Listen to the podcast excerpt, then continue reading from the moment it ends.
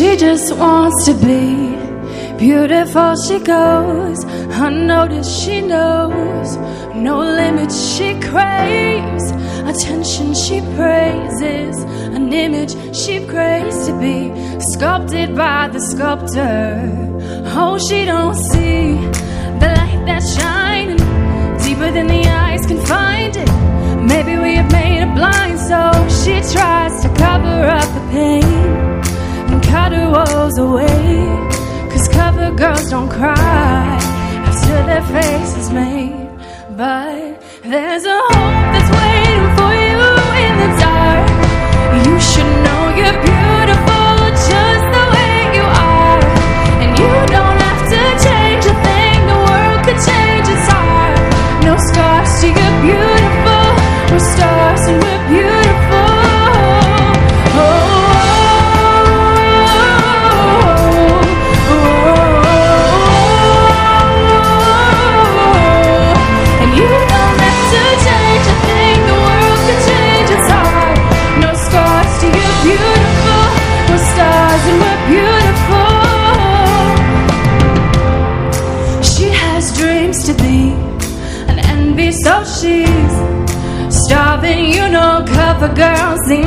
nothing she says.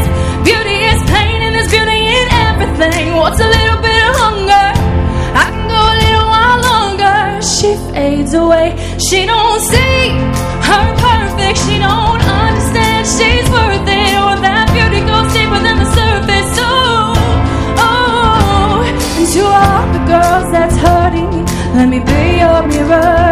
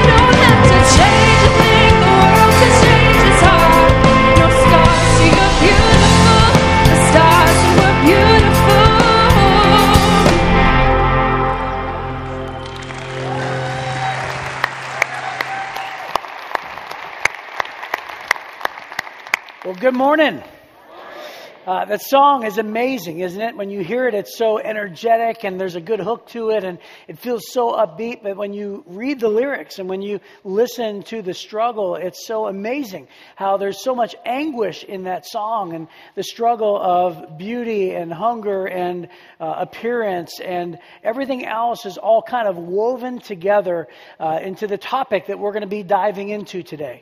You've arrived for part number three of a series we're in called Crave. And the subtitle to the series is I Just Can't Say No To. And today we're talking about I Just Can't Say No To My Own Body. But before we dive into that, we have just, uh, just two things we want to remind you of. In fact, the first one is a question. And that is here's the question Where are you going to be this Wednesday night? Excellent. All the people down here sit here. All the people up there and over there. Uh, hopefully, you're going to join these guys and coming to uh, Wednesday night here at the JPEC, right in this room at 7 p.m. We are going to have a fantastic night together. Uh, we've been taking our midweeks to theme out uh, through the eyes of, and then we pick a Bible character through the eyes of Daniel. We already did through the eyes of Job, and then uh, Wednesday we're going to be doing through the eyes of Stephen in the Bible and talk about what that means. And it's going to be a great time. We have a great guest speaker lined up. Uh, it's me, so uh, hopefully, hopefully the mess, message will be good. I was just kidding, making a joke. But uh, but but Aaron's going to be leading us in worship. We're super excited about that. I'm telling you, you don't want to miss it. We'll see you this Wednesday. And then here's the last one. The last one is for the men in the room. We have decided to get the men together to eat a bunch of food, and so we appropriately called it Pig Out. Somebody texted me and said, Isn't it weird that we're talking about the body today and we have an event that we're promoting called Pig Out. Yes, it is weird. But uh, we are doing Bad Brad's Barbecue, uh, uh, and then we're going to have a fantastic uh, prize because there's a chili cook off. Uh, so last year, if you entered and you felt like you got gypped, uh, Eddie, then make your chili and bring it there. I'm telling you, all the information is in the Welcome Center in the lobby, or you can go online and register. It does require all of that. we had, what, a couple hundred men or somewhere around there last time. I'm telling you, it's going to be even better this time. Uh, a lot of games, a lot of great times to connect with guys. Please uh, consider that in a few weeks as well, okay? Well, we're going to dive into this day, and I want you to do one thing for me. And I want you to please be open to uh, believing that maybe today is for all of us in this room. Uh, I don't want you to walk in through the doors thinking that today of all days is maybe a topic that's reserved for not me. Like that's somebody that I know, somebody I know that struggles with this area. And I, and I want you to be open to the idea that maybe to some degree all of us have feelings of inadequacy and they are woven together and they're attached to our identity, they're attached to our faith and our actions and what we believe and the choices that we make as we dive into this together. So, as we do, I'd love for you to take a moment to go ahead and stand up and say hi to the people around you here this morning.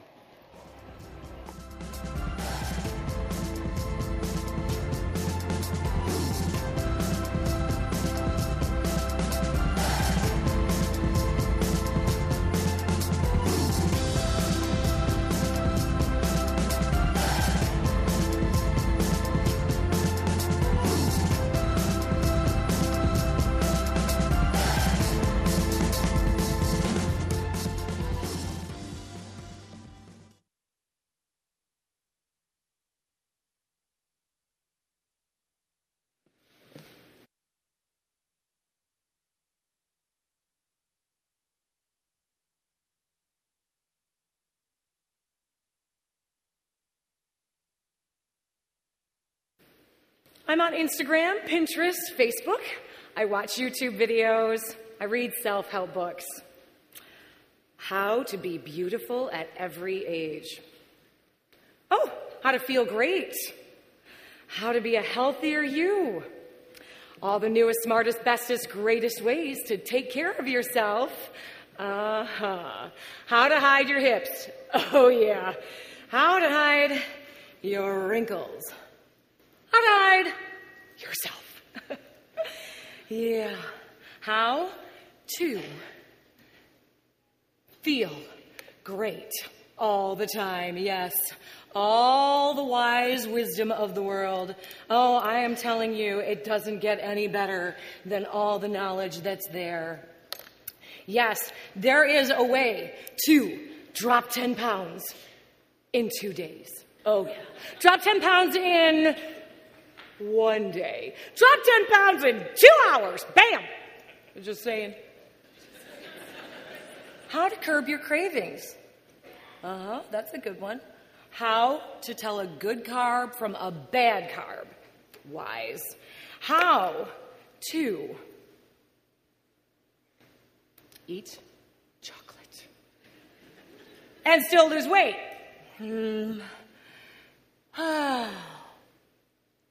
well, I have figured out how to have fuller lips. Uh huh.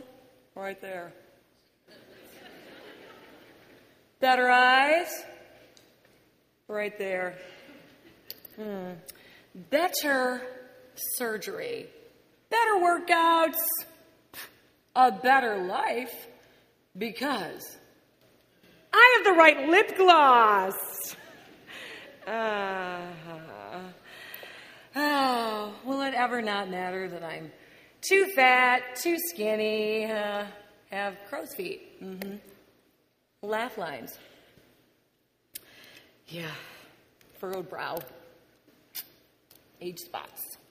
Oh, yeah. How about those wide hips?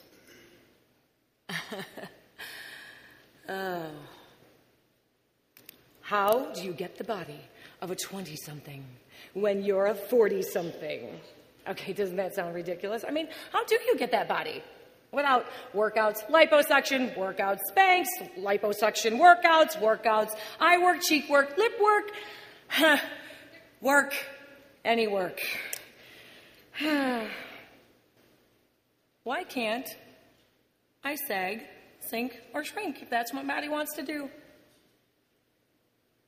Why can't my fat pants be my regular pants? you know what I'm saying? Yeah. When will I hear you say that who I am is enough? Quite enough without all this.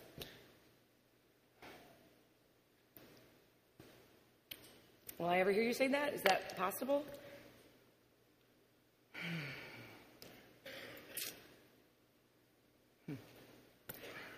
Didn't get me the man, didn't get me the job, didn't make me happy, didn't get me self esteem, self worth, self anything. It didn't get me what I wanted, didn't get me what I needed. It didn't get me more attention, more love, more hope. More.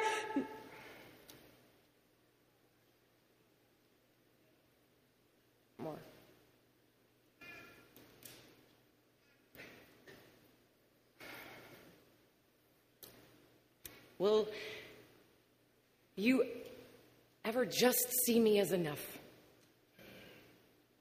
Will I ever hear you say that?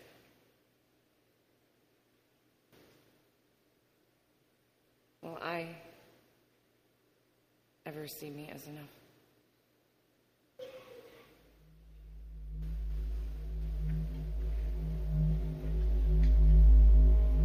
Why can't a 40 something look like a 40 something?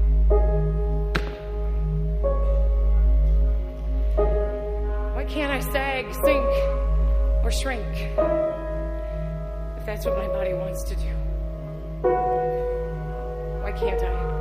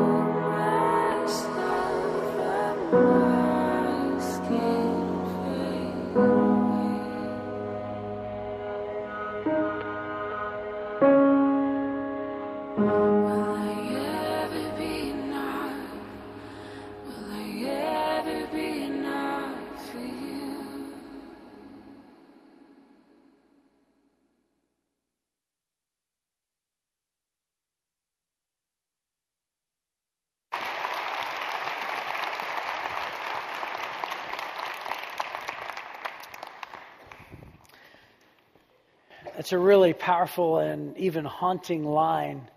Well, I mean, there's a lot of them in there, but the one that sticks out to me is she said, Will you ever see me as enough? She said, Will I ever hear that from you? And then she asked the question, she said, When will I see myself as enough?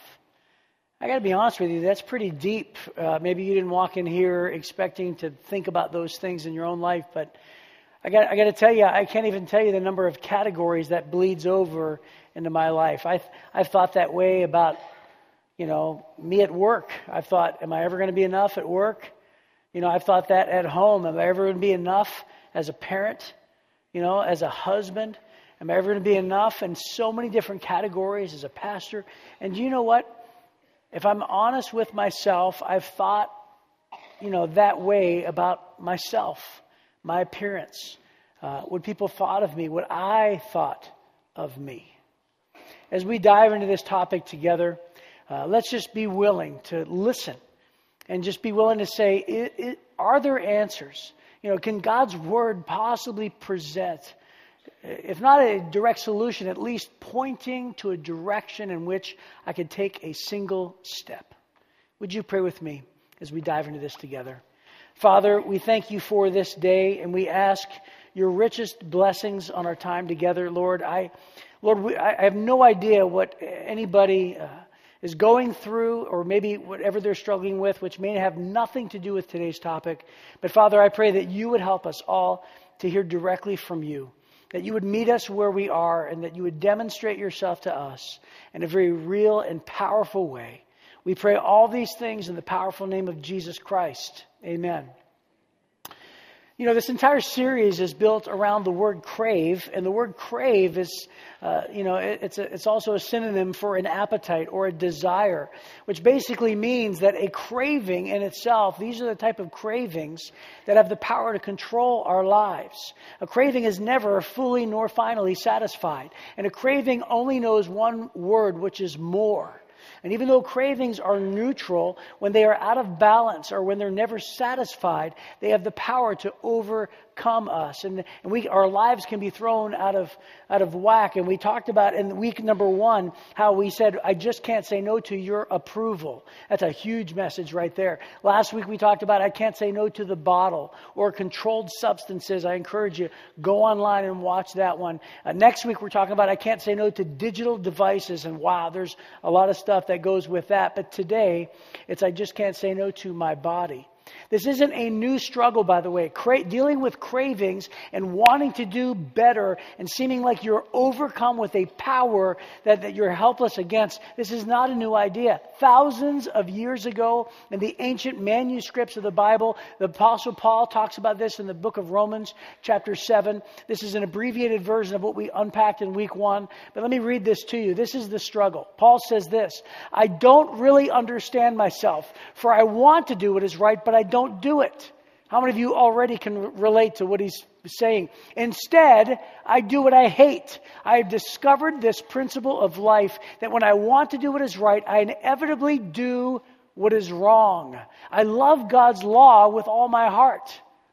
But there's another power within me that is at war with my mind. This power makes me a slave to the sin that is still within me. Then he says a statement, Oh, what a miserable person I am. And if you're, if you're, if you're living under the power of a craving that you can't control, then, then you're already right there with Paul. And then he asks a very important question, who will free me from this life that is dominated by sin and death?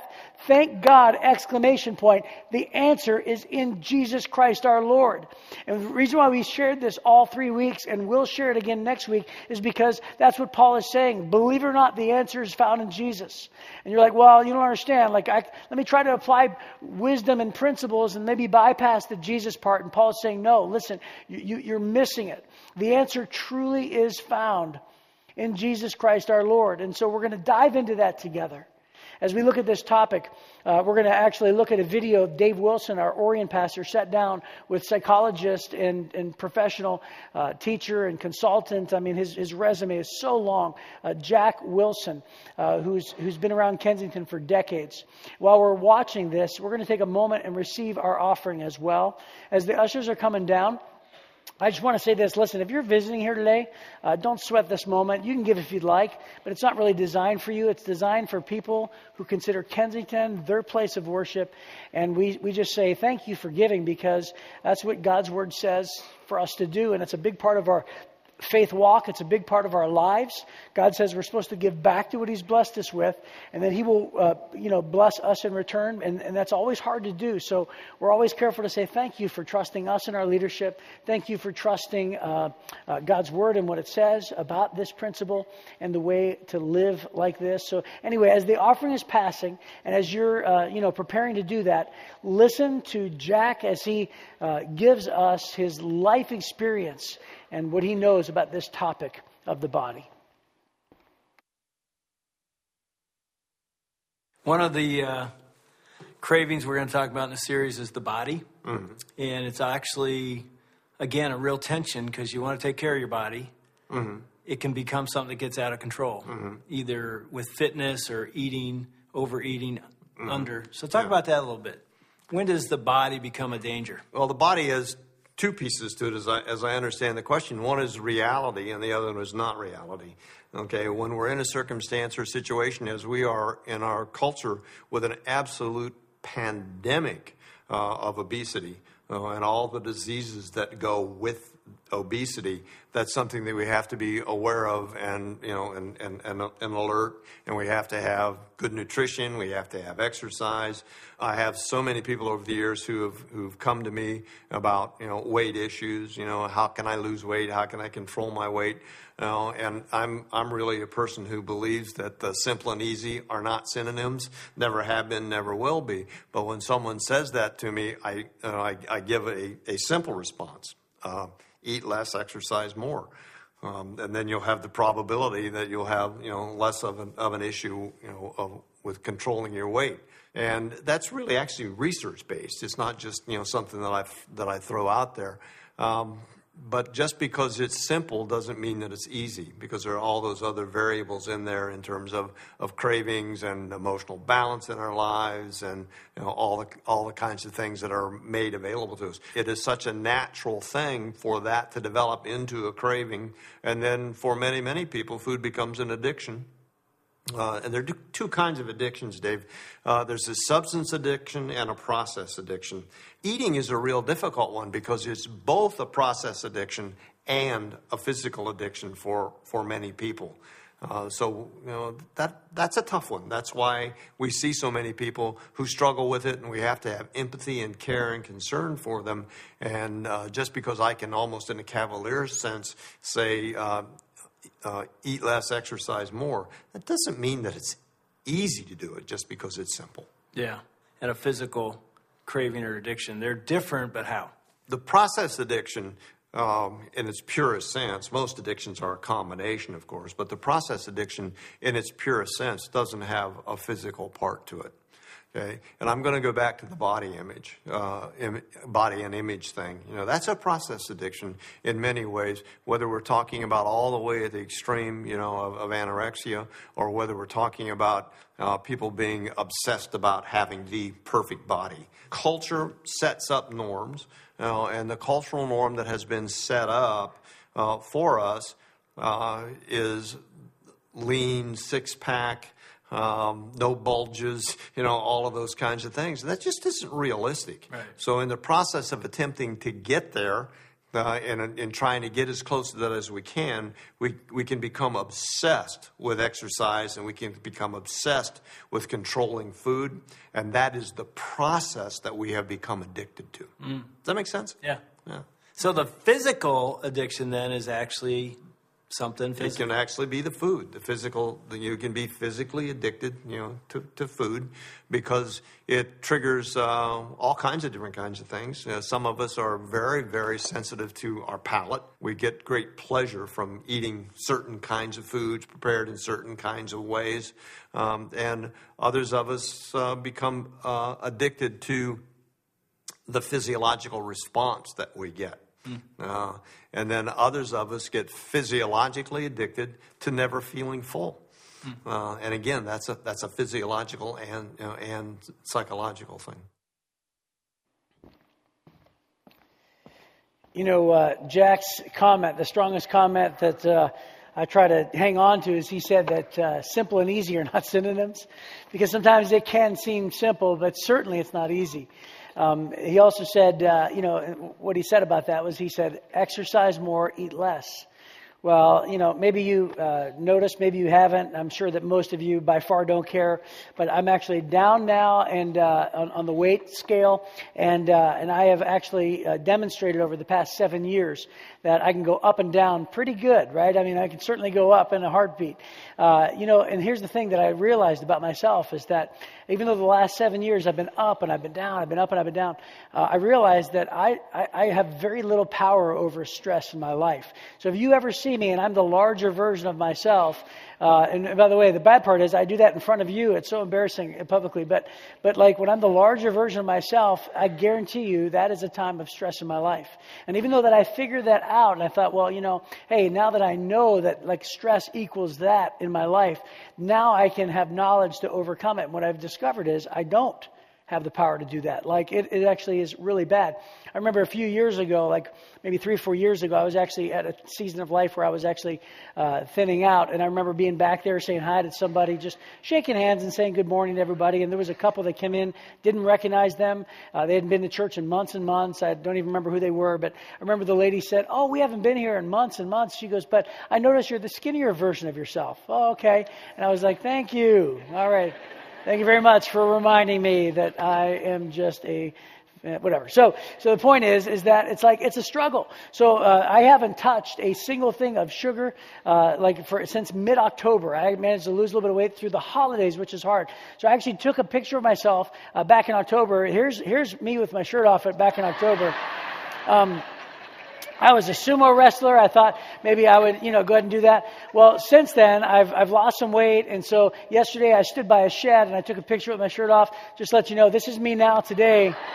And, um, yeah, and so I mean that's why I have you know like when I when I do baptism in a few weeks that's why I'll keep my shirt on because I wouldn't want anybody to stumble. But um, but here, but the reality is, is that, listen, I took these, this information from health and fitness websites that say that one out of five men and two out of five women would actually trade, trade five years of their life to achieve their weight loss goals. Uh, did you know that the diet industry has sales of $40 billion every year? Over 45 million Americans have a gym membership, up 25% in recent years. Did you know that young girls are more afraid of becoming fat? And according to surveys, they're more afraid of becoming fat than they are of nuclear war, cancer, or losing their parents. You know that 80% of 10 year olds have tried dieting.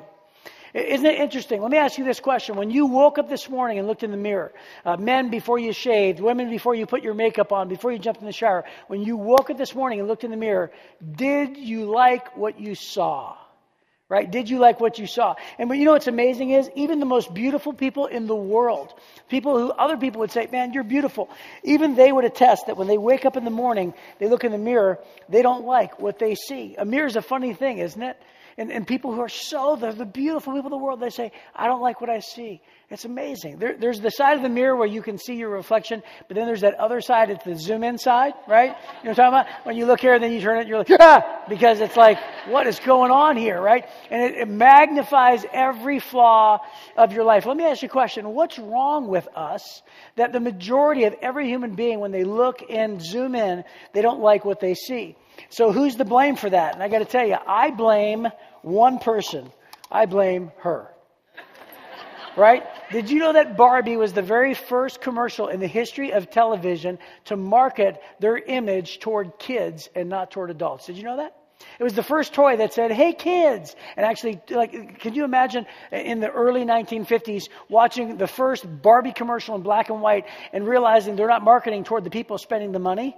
Right? Like, hey, why aren't you saying, hey, parents, buy this for your kids? They chose the tactic of, of, of marketing to the kids. So then the kids are like, mommy, daddy, buy me a Barbie. And then, of course, every single toy company realized how powerful this is, right? Well, with Barbie especially, they pushed image and beauty and everything else. And so Barbie, I don't know if you know this or not, they've had to adjust the dimensions of Barbie because of the pressure that they have gotten. People have said it puts too much pressure on kids.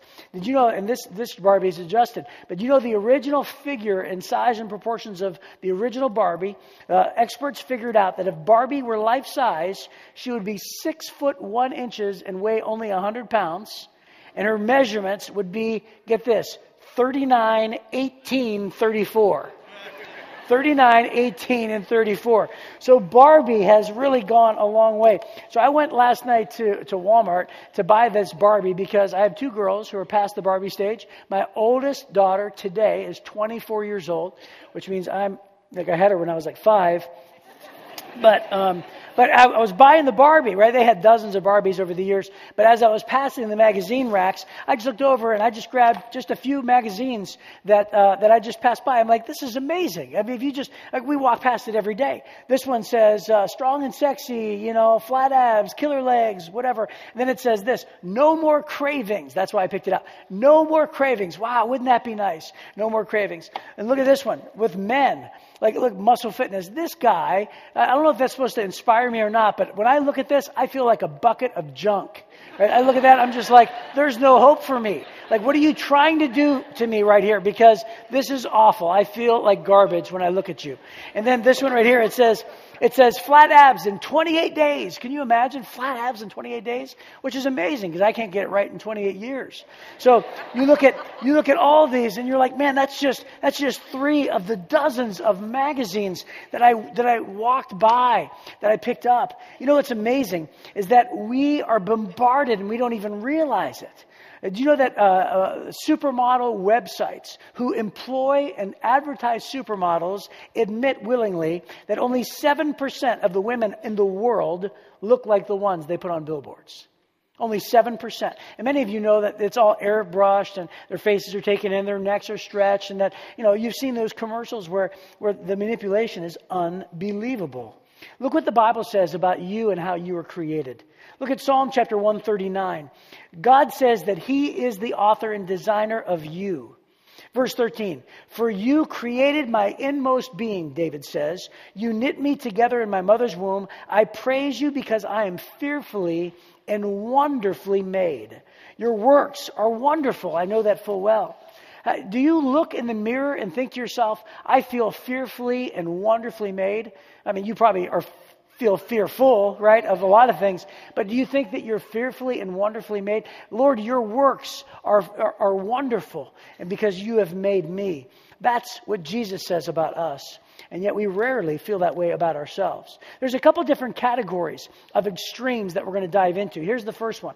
And it's the, it's the category of extreme body. And what I mean by that is uh, you can gravitate toward being a worshiper or a neglector. A worshiper is someone who, you know, uh, just spends all their time and energy, you know, um, on their body for image sake. Now, you don't consider yourself extreme. You may be a fit nut or a fitness nut, right? But you're a fitness nut, but you don't consider yourself an extreme fitness nut because you know somebody who's more extreme.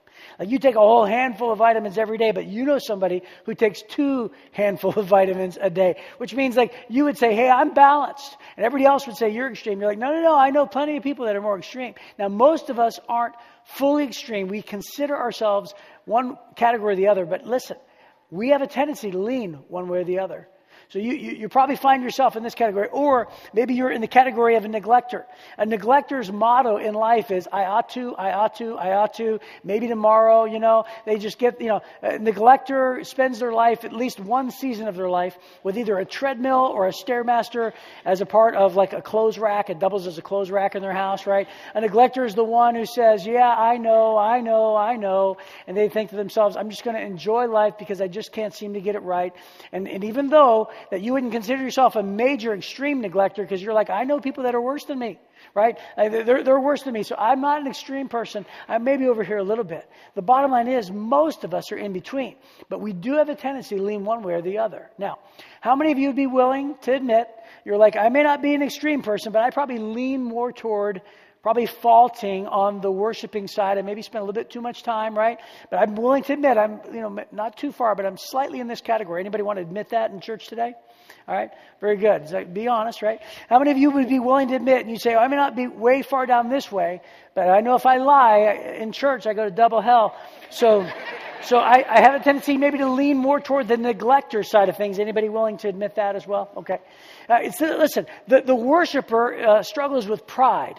Okay, the neglector struggles with guilt. The pride is is that man, I just gotta I just gotta keep on going. I look so great, and they spend time and energy and money on clothes, which kind of weaves into approval and everything else. In fact, we'll even go as far as to have embarrassing plastic surgery. In fact, raise your hand if you've ever had embarrassing plastic surgery. No, I'm just kidding. Don't, raise your hand. I know you freaked out for a minute. You're like, can they tell? Right, it's it's okay, it's not a sin, but you know what? The bottom line is, is we can let it control us. It can become into the area of, of worshiping. And so a neglector struggles with guilt. And, and we struggle with guilt so much that we don't even want to hang around worshipers because they make us feel so bad. We, don't even want to deal with it. Like they're going to bring it up again. I don't even want to go to a, a restaurant with them because they're going to order like everything on the side. You know, like, no, I don't even want to, I don't want to be with those guys. And so we struggle with guilt. And, and so bottom line is, is, um, uh, there's a truth. There's a truth that'll take away both parties. Okay? There's a truth that once you learn and understand, it'll take away the fear on both sides. And here's the truth. Ready? The truth is that gravity wins and everybody dies. Okay? Just want to write that down. So I just want to take care of it all right now. Gravity wins and everybody dies. No. Here's the real truth. The real truth is this. Is that God has a purpose for your body. Believe it or not, that, that you are a chosen vessel, the Bible says, and a large part of, of, of God, uh, you know, having you fulfill His will is to actually have a healthy balance and maintenance of your body. Paul says that our body are like a temple. Our bodies are a temple which house the Holy Spirit. We should start to look at them not only physical, but also sacred. And also, the Bible says that we are bought with a price, that Jesus Christ died for us, and so that our bodies are not even our own, but certainly we should treat them the right way because they uh, help us fulfill the eternal uh, purpose. So look what it says in 1 Corinthians chapter number 9. Paul says this Don't you realize that in a race everyone runs, but only one person gets the prize? So run to win. All athletes are disciplined in their training, and they do it to win a prize that will fade away. But we do it for an eternal prize. So here's Paul. He's taking discipline and training of the physical, and he's trying to turn it into the same sort of care uh, with the eternal. And he says, So I run with purpose in every step. He's talking about physically. I am not, I'm, I'm not just shadowboxing. I discipline my body like an athlete training it to do what it should. Otherwise, I fear that after preaching uh, to others, I myself might be disqualified. And Paul does a brilliant job of talking about being very intentional with your body to obtain things that won't last, and then re- really just being intentional about your body, training it to do what it should to actually accomplish that which will last. To understand that God has a purpose for our bodies, and that taking care of them is exactly what you and I need to understand. It, it, it, connects everything that we do with our bodies, connects with the longevity of accomplishing what God wants us to accomplish in this life. Here's the second category is extreme food. And what I mean by that is an overeater versus an undereater. Eating disorders are a silent addiction hidden behind a secrecy of shame and um, an estimated 80 million Americans suffer with food disorders such as anorexia, bulimia, or obesity. 80 million Americans. Anorexia, by the way, is defined on their health website as this willful starvation and excessive exercise to obtain perfect thinness. Anorexics believe that if they can control their weight, they'll also gain control other, uh, over other parts of their lives. That's, that's according to their website, their analogy, and everything. So, bulimia is defined this way uncontrollable eating followed by purging either by vomiting, laxatives, or other methods. Bulimics purge physically in attempt to purge unacceptable feelings such as anger, loneliness, and depression. Now, obesity is compulsive overeating in an attempt to fill an emotional void. Listen to that. An emotional void, which, by the way, stress is an emotion for me. Compulsive overeating is an attempt to fill an emotional void. Overeaters use food to tranquilize their feelings, especially feelings of anger. And like other addictions, it's a family matter. And that the number one response to these three uh, eating disorders is denial. Right? Because they would say, well, I may be in this category a little bit, but there's other people that are worse than me, and you're right. But the answer is that community would surround them to confront the, the, the, the one who's abusing uh, uh, the food or, or the lack of it. And the cure of an eating disorder involves community. Uh, to give emotional support and to push them in the right direction. Because listen, both the overeater and the undereater have a vicious cycle of depression, self image, and identity. That's the whole thing, right? It's the addiction cycle. The more I eat, the more I feel depressed, and the more I feel depressed, the more I eat, or whatever it is. And so the bottom line is, is you and I can respond in all sorts of ways. And you could say, well, hey, listen, hey, thank you for your categories worshiping, neglectors, overeaters, undereaters, but it's my body, it's my choice, and I could do what I want to do with it. Well, believe it or not, uh, those feelings and that response was similar to the same response of the church in Corinth thousands of years ago. Look how Paul addresses this response to this attitude. 1 Corinthians chapter 6 verse 12. He says, "Some of you say we can do anything we want to." But I tell you that not everything is good for us. Now, if you grew up in a conservative church, you might have heard it read this way: All things, uh, maybe all things are lawful, but not all things are expedient right? In other words, like it's not a sin necessarily to do these things. So all things are lawful according to God's word, but not all things are beneficial. That's what Paul is saying. Just because you can get away with it or build a case that it's not a sin or anything else does not mean we should not address that not all things are beneficial or good for us. So I refuse to let anything have power over me. Now, isn't that a great phrase? In fact, let's say just that phrase uh, together. So I refuse to let anything have power over me. That's an incredible phrase. He, goes on and says, You also say food is meant for our bodies and bodies are meant for food. But I tell you that God will destroy them both. And there's Paul once again. It's kind of like that whole like gravity wins and everybody dies kind of comment. He's like, But guess what? Your bodies will be gone one day, food will not be an issue one day. So here's the eternal perspective. We are not supposed to do indecent things with our bodies. We are to use them for, here's the eternal, we are to use them for the Lord who is in charge of our bodies. So the next time you say, it's my body, it's my choice, get off me, I can do with it what I want. Paul addresses it and says, no, you don't understand. God created you. He's the author of you, and He died on a cross to pay for and purchase you, and that your body is a house of the Holy Spirit. In fact, this is the next verse. Drop down to verse number 19. Paul continues and says, Do you not know that your bodies are temples of the Holy Spirit who is in you, whom you have received from God? You are not your own. You are bought with a price. Therefore, honor God with your bodies. Uh, one of our biggest action steps is celebrate recovery on Monday nights uh, at the Troy campus or Tuesday nights at the Orion campus, which is about a mile north of the palace. So 19 and John R on Mondays, a mile north of the palace on Tuesdays. And by the way, the majority of all people that go to Celebrate Recovery, they don't struggle with alcoholism or substance addiction. In fact, that's actually a pretty low percentage. These are people who struggle with the majority of them is like approval issues or, you know, self-image issues or things that they want to talk about. And one of the most courageous things that you could ever do, I promise you, is to have enough courage to walk in and just say, you know, it'd be great to connect with other people. Because without community, you and I don't have a prayer of overcoming this by ourselves. Paul says it. Hey, hey, listen, every other piece of literature outside of God's Word, just remove the faith component completely, and every other piece of literature will tell you you need others for support, for connection, regardless of how embarrassing it is, regardless of how much we don't want to admit it. It takes a lot of strength to admit these things. And that's the reason why we're about to hear from Kelsey Stefko. Come on up, Kelsey. As she is willing to share her courageous story with you, would you give her a round of applause? She comes up. Thank you.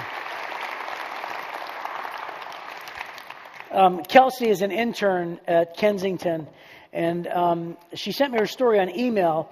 And I just said, you know what? Uh, first of all, thank you for being here.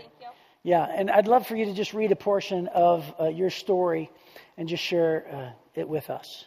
Um, yeah, so I'm going to read past about my eighth grade year, but I had struggled with my weight until then as well. Um, at this point in my life, the only thing that was important to me was staying popular. I started making poor choices. I would have done anything to fit in.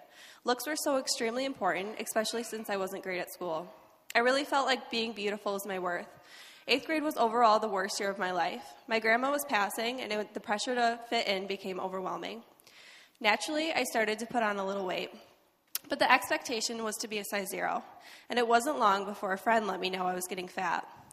And just like that, something switched to my brain. It was time to lose weight. I knew it worked last time. I just needed to start exercising more and eating less.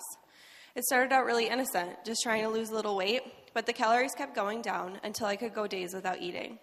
It wasn't long before my five foot four frame weighed less than 80 pounds.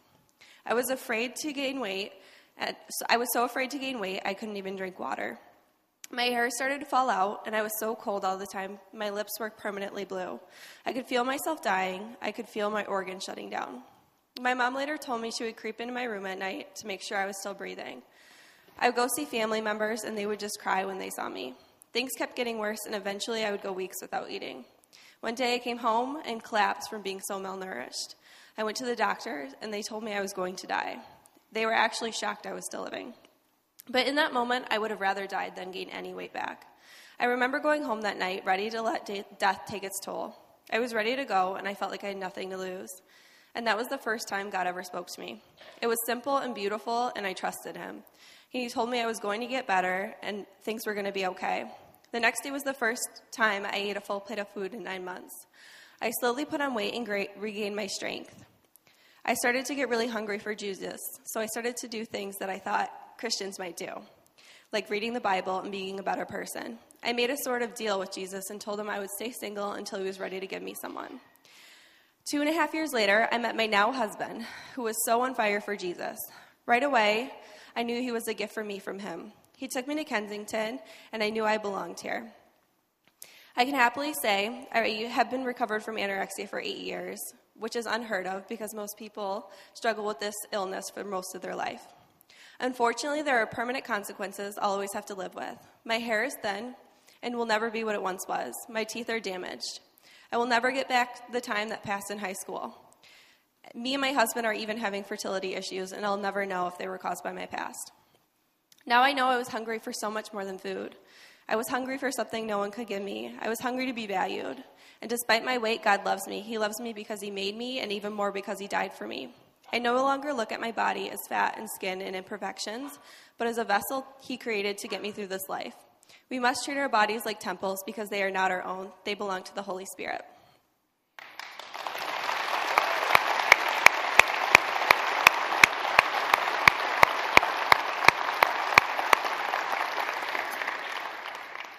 Ugh, it's so emotional for me because I have two daughters and I and I spend I spent so much of my life talking with teenagers, and still to this day love talking with uh, middle school and high school students, and to even hmm, to even think that anybody would feel that way. So uh, let me let me or even believe that. So let me ask you this: to the person here who is uh, maybe not convinced that they need help that others around them may say, hey, this is a concern for you. How would you encourage them? Yeah, just try and seek help from somebody you trust. Um, know that God is with you in your pain, and Kensington Celebrate Recovery Group is a great group to get involved with. Yeah, and you go there now, right? I do. I'm actually in a small group, and it's a great, you can just be yourself. Awesome. Hey, give Kelsey a huge round of applause, would you please? Thank you, Kelsey. Mm.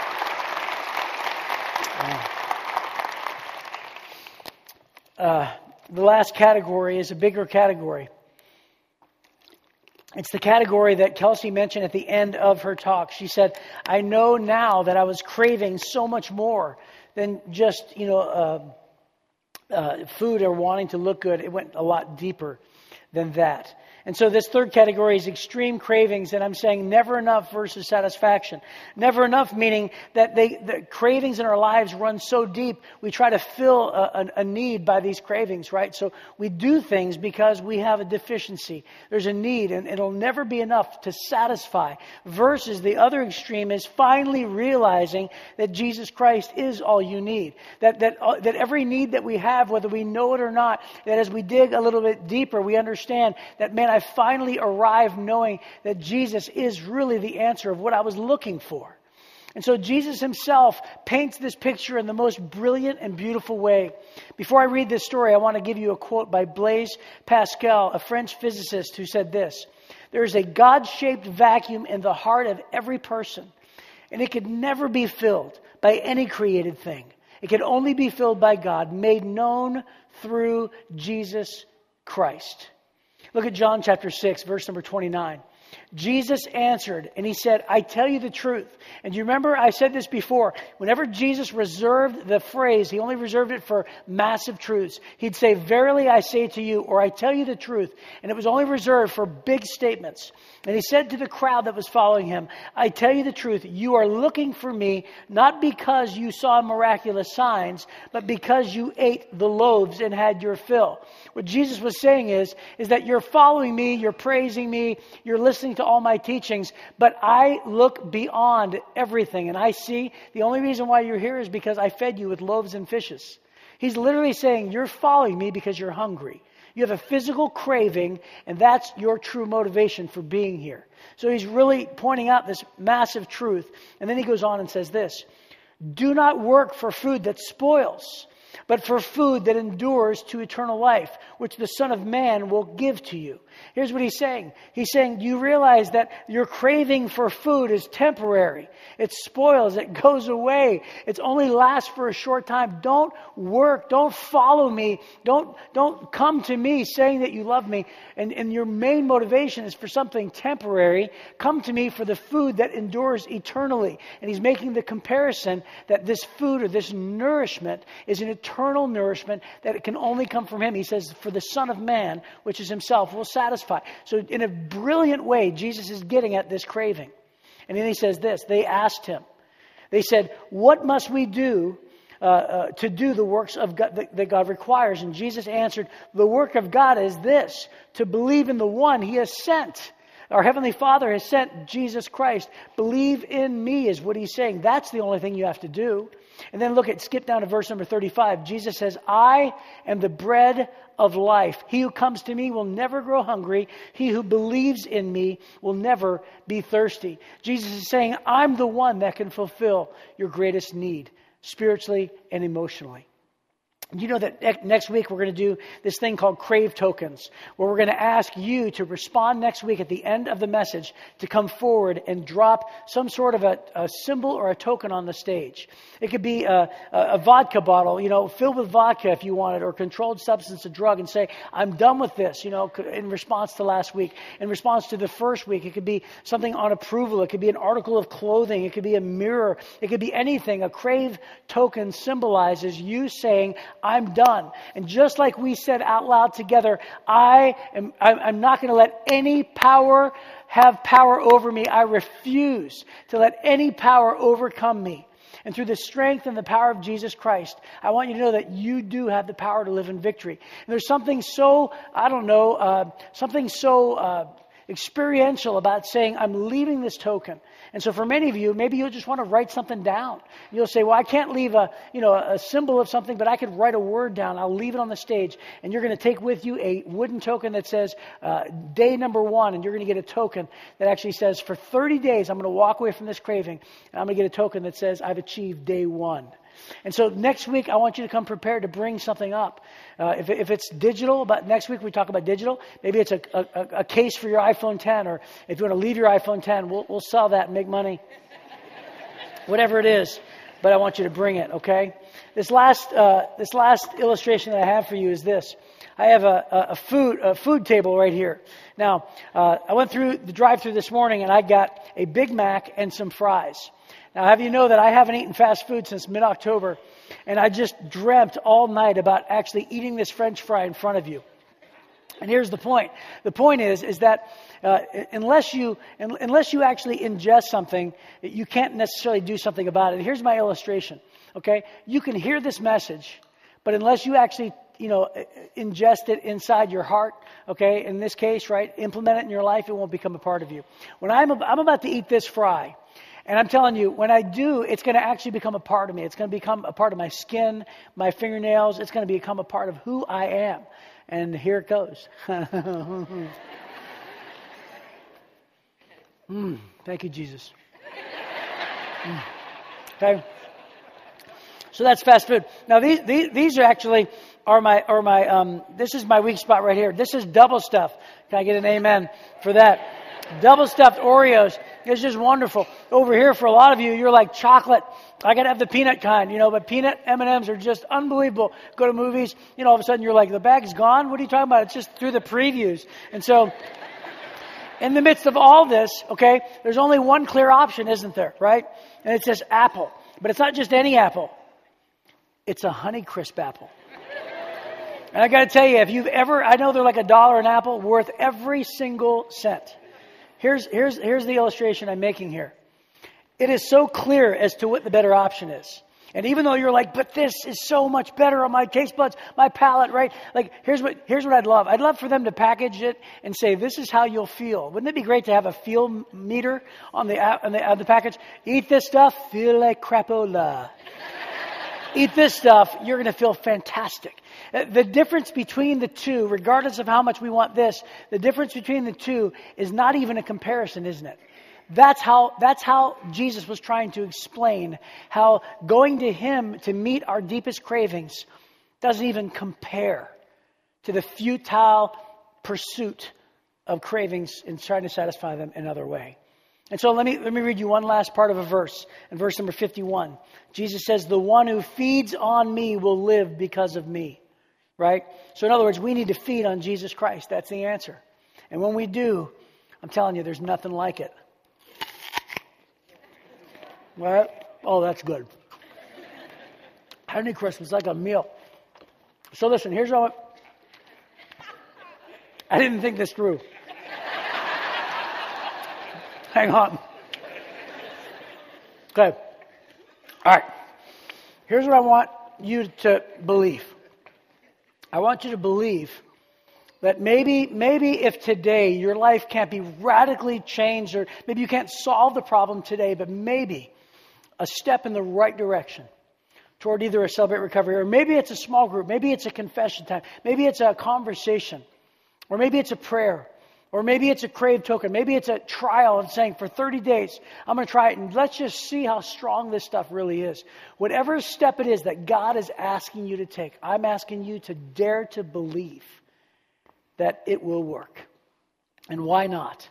Why not believe that today is the day that your life changed through the power of God? Why not right now, January 21st, 2018, us look back 10 years down the road and say, just like Kelsey's story, and say, I have been given victory through Jesus Christ. Right? Why not today? So So let's let's let's pray together. Would you pray with me? Father, we thank you for today and we ask that you would help us to respond to you. Whatever direction you, you, want us to step in, I pray that we would have the courage to take that step. Father, I thank you for your truths. I thank you, Lord, for your word, which identifies with our very thoughts, our very feelings, our very struggles, and yet points to the same solution. So, Father, I pray that we would run to you, that we would never look back, that we would never go back to where we once were and when these things take place, we'll give you the credit and the honor and the glory. And we pray these things in the powerful name of Jesus Christ. Amen. Ushers are going to come down right now and they're going to pass out communion. And you're going to be receiving both elements, both the bread and the cup. And I'm going to invite you not to take it right away, but to literally hang on to each element, both at the same time. And here's why. Because during this next song, as we celebrate and sing about never going back, um, that you would take these elements uh, during this next song as you are ready. Now, before you decide to uh, uh, tune me out, I got to tell you something that's the most important thing for you to hear about communion. When Jesus established communion, he actually said in, in the upper room, as he broke the bread, he said, he talked about this symbolizing that he was going to break his body on the cross as a sacrifice for you and for me. When he said, when he poured the cup, he said, he talked about how this symbolizes the spilling of his blood on a cross for you. Understanding the reason why we're doing communion, number one, is because Jesus says, I am the bread of life. Think about that as you take the bread and understand that only Jesus is, can give us what we need. But also, it, it, Jesus says, as you take communion, do this in remembrance of me. The only reason why you and I have uh, any type of hope of overcoming any craving is because Jesus Christ died on a cross and he paid for your sin and mine completely, fully, and finally. The, the sacrifice on the cross paid for every craving or every sin or every bad desire that you will ever have in the rest of your life. Jesus said, through this sacrifice, you can be made whole. And so as we take the bread, any t- again, not now, but when during this song, when we take the bread and drink of the cup, we're doing this in remembrance of the sacrifice of Jesus Christ. As we sing together that we're no longer slaves to fear, but we're children of God and we will not go back to the power that tries to control us.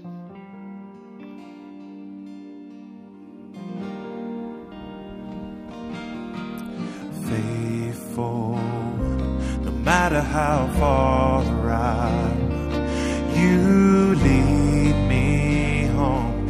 You extend your love and patience. Your father and the orphan in me. You say I'm your own. I never am alone.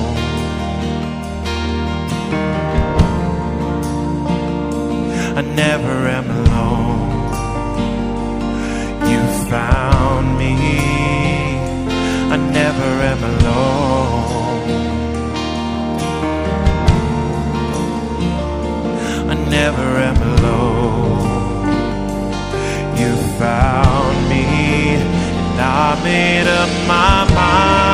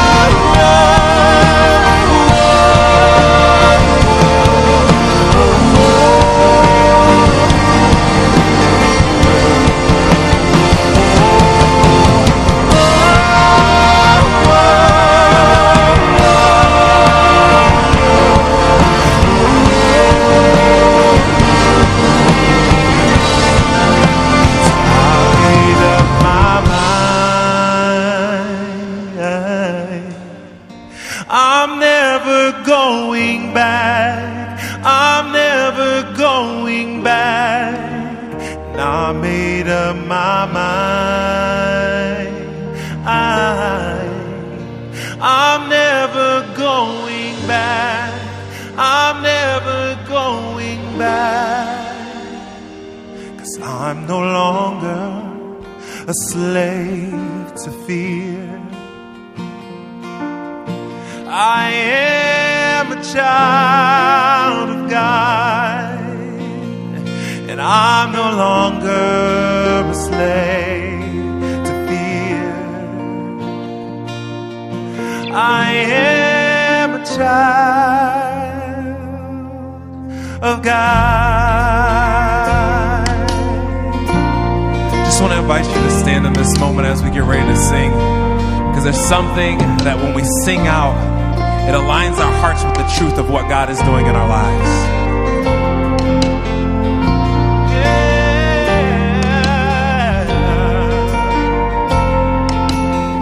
Sing you unravel me. You unravel me with a melody. You surround me with a song of deliverance from my enemies till all my fears are gone. I'm no longer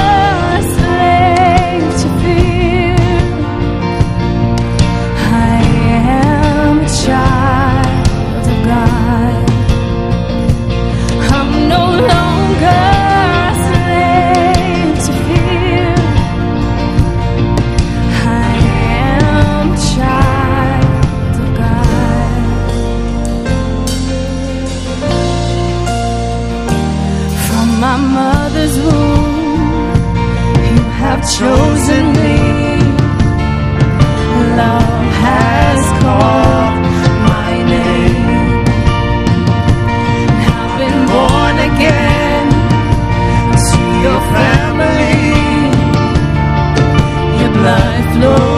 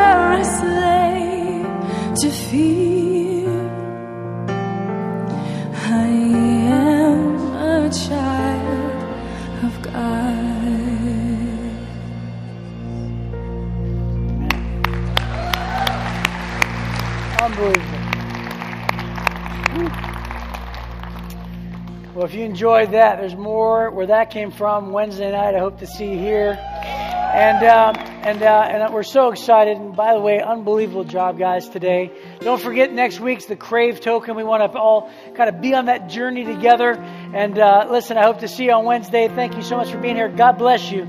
We'll see you next time.